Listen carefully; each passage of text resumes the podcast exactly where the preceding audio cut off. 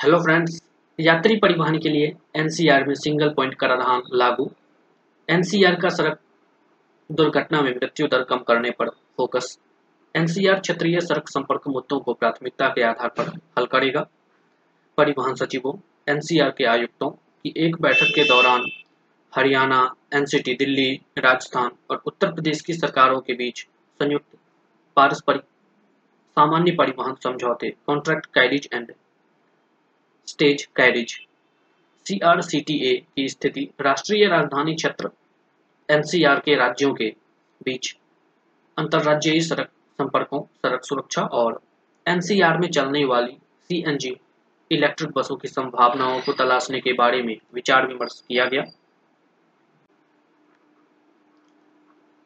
सीओटीएस परिवहन सचिवों, एनसीआर आयुक्त की बैठक 19 सितंबर 2022 को राष्ट्रीय राजधानी क्षेत्र योजना बोर्ड,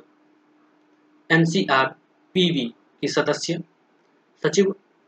श्रीमती अर्चना अग्रवाल की अध्यक्षता में आयोजित की गई थी। बैठक में अन्य लोगों के अलावा हरियाणा के परिवहन विभाग में प्रमुख सचिव, दिल्ली के जीएनसीटी में विशेष आयुक्त, परिवहन आयुक्त, शहरी विकास,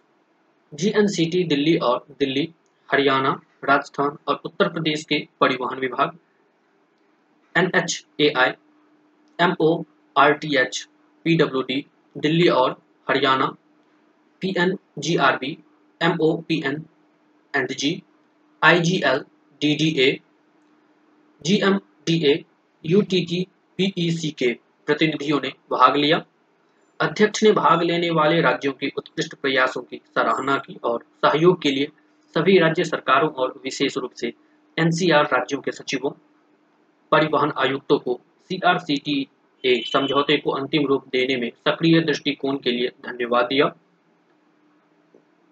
बैठक में यह बात सामने आई कि एनसीआर राज्यों ने अधिसूचना जारी करने के संबंध में आवश्यक कार्यवाही की ताकि एनसीआर राज्यों के सभी motor cab taxi auto rickshaw शैक्षणिक संस्थान वाहन और राज्य परिवहन उपक्रम, सिटी बस सेवाओं सहित की स्टेज, कैरिज, बसें इस तरह के किसी शुल्क कर अथवा किसी अन्य नाम से ऐसे किसी कर के बिना एनसीआर में चल सके, जब एक बार सीआरसीटीए के तहत एनसीआर में पंजीकृत ऐसे वाहनों द्वारा किसी एक एनसीआर राज्यों में करों का भुगतान कर दिया गया हो और भाग लेने वाले अन्य एनसीआर राज्यों द्वारा प्रति हस्ताक्षरित हो, इसके अलावा विचार विमर्श के दौरान चल रहे वाहनों के स्थान के ट्रैकिंग उपकरणों और सीआरसीटीए के तहत ऐसे सभी वाहनों में स्पीड गवर्नर सुनिश्चित करने और एम भारत सरकार के मोटर वाहन एग्रीगेटर्स दिशा निर्देशों 2020 की संभावना में एनसीआर के लिए मोटर वाहन एग्रीगेटर्स के नियम बनाने और सामंजस्य स्थापित करने की दिशा में तेज़ी से काम करने पर ज़ोर दिया गया। दिल्ली के लिए केवल सीएनजी पर चलने वाली बसों या पर्यावरण अनुकूल ईंधन की अनुमति देने के जीएनसीटी के प्रस्ताव पर भी विस्तार से विचार किया गया था और एनसीआर राज्यों से अनुरोध किया गया था कि वे अपनी डीजल बसों को सीएनजी में परिवर्तित करने, अपनी डीजल बसें ईवी को हटाने की संभावनाओं का पता लगाएँ। बैठक के दौरान एनसीआर राज्य सरकारों और केंद्र सरकार की संबद्ध एजेंसियों, विभागों के साथ अंतर्राज्यीय सड़क संपर्कों संपर्कों के मुद्दों पर लगातार चल रही बातचीत पर विचार विमर्श किया गया और बैठक में निम्न की समीक्षा की गई। आश्रम चौक, दिल्ली से कालिंदी बाईपास रोड से फरीदाबाद बाईपास तक। सादरा के साथ elevated road drain alignment from Chilla regulator Mayur Vihar के पास। सेक्टर चौदह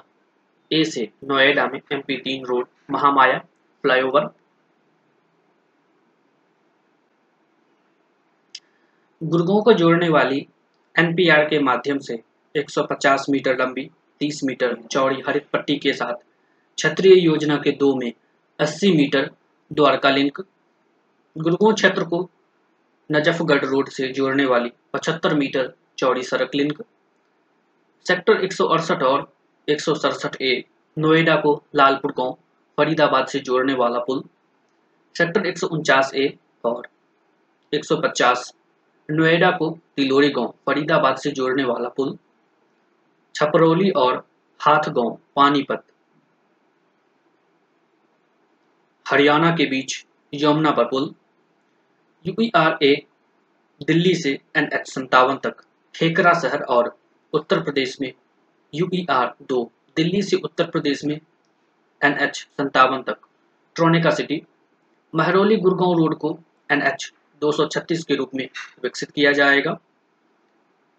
Ring road, Indralok metro station से सड़क और मौजूदा यमुना नहर, लिंक रोड एच आर सीमा तक,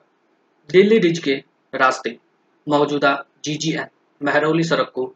Nelson Mandela D, sorry, T point, Vasant Kunj flyover के पास से जोड़ने वाली ग्वाल पहाड़ी मंडी,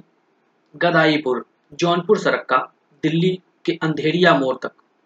उन्नयन बैठक में सड़क सुरक्षा के मुद्दों पर भी ध्यान केंद्रित किया गया और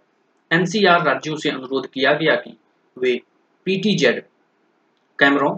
एमडीआर के साथ आपातकालीन ट्रॉमा केयर सेंटरों, राष्ट्रीय राजमार्गों,